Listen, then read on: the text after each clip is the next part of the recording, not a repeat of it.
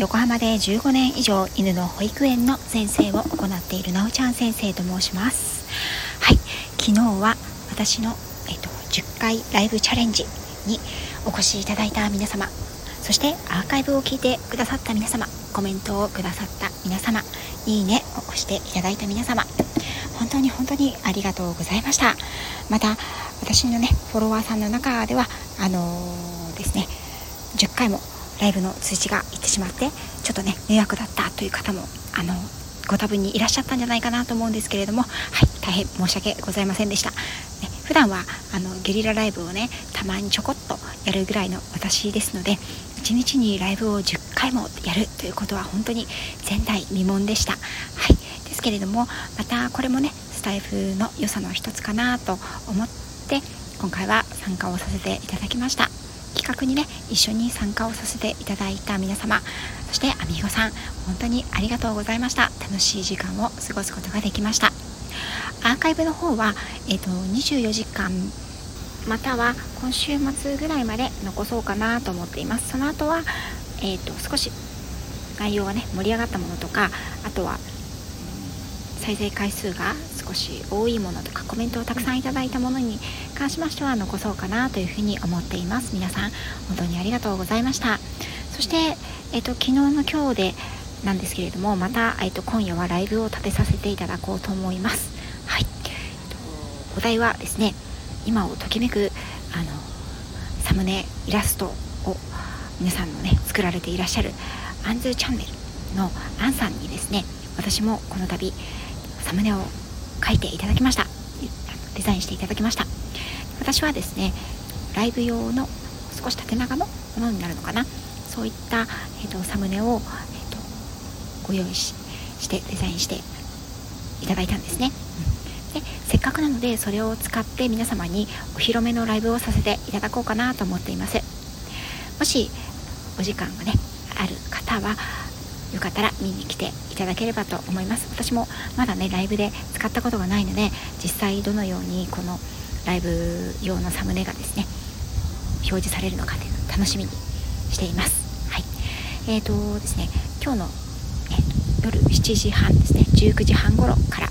30分程度を予定しているんですけれども、まあ、あの皆さんね 私の状況をよくご存知の方は19時半頃といっても19時半ぴったりにねできるとも限らない状況にありますのでなるべくそこを目指していますけれども前後することはあるかなと思いますので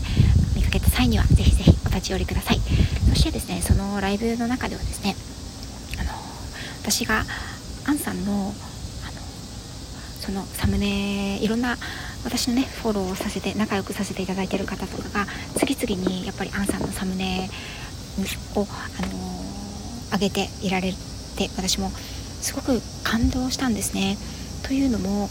すごくやっぱり私もそうですけれどもきっと他の方々も皆さんそう思われていると思うんですけれどもおそらくご本人が感じられている以上にそのサムネでその方のご配信とかねその人から受ける印象をイメージ忠実にされているんじゃないかなというふうに思うんですね。うんでアンさんは88人の方をね対象にこのサムネの作成をされていて今現在は募集を締め切ったということなんですけれども。はい、なんとかね滑り込みセーフでやっていただいて本当にありがたいなと思っています。でえっ、ー、とその私はねアンさんのようなそういった才能はないんですけれどもやはり感じた自分が感じたことを例えば絵だったりうん音楽だったり文章だったりそういったものに表現をする、ね、おしゃべりでもいいと思うんですけれども、ね、そういった表現をする感じたものを表現をする方法っていうのはあなたは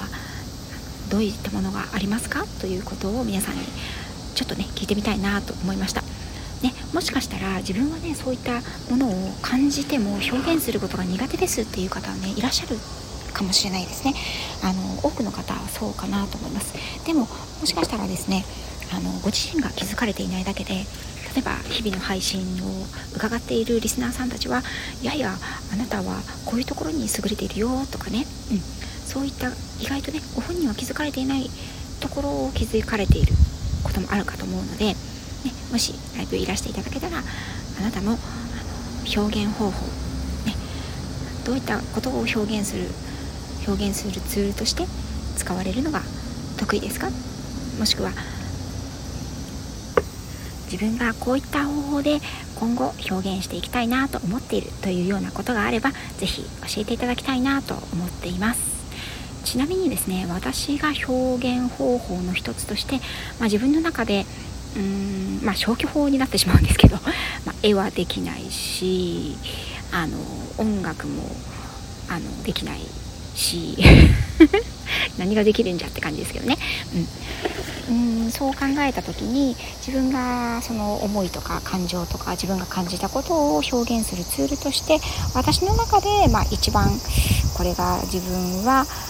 うんまだいいかなと思っているのはやっぱり文章なんですね。うん、まあそんなに上手な文章を書けるわけでもないんですけれどもどれかといったら、まあ、文章が一番表現しやすいかな？あしやすいっていうのいいですね。しやすいかなと思っています。あなたは自分の感情や気持ち思いを表現する時にどんなツールが一番やりやすいですか、うん、やりやすいにしとこう。やりやすいですか？もしくはこういったことをで表現できたらいいなと思いますか？その辺も合わせて今晩夜9時夜7時半19時半に頃にですねお待ちしております。サムネ私のライブのサムネとともに、ね、皆さんお待ちしてますのでよろしかったらお立ち寄りください。はいそれでは本日はこちら告知になります。また夜にお会いしましょう。今外にいての収録なのでセミの声とかいろんな音が入ってしまっていると思うんですが、まあ、夏の風物詩とし風物詩としてお楽しみいただけたらと思います。それでは失礼いたします。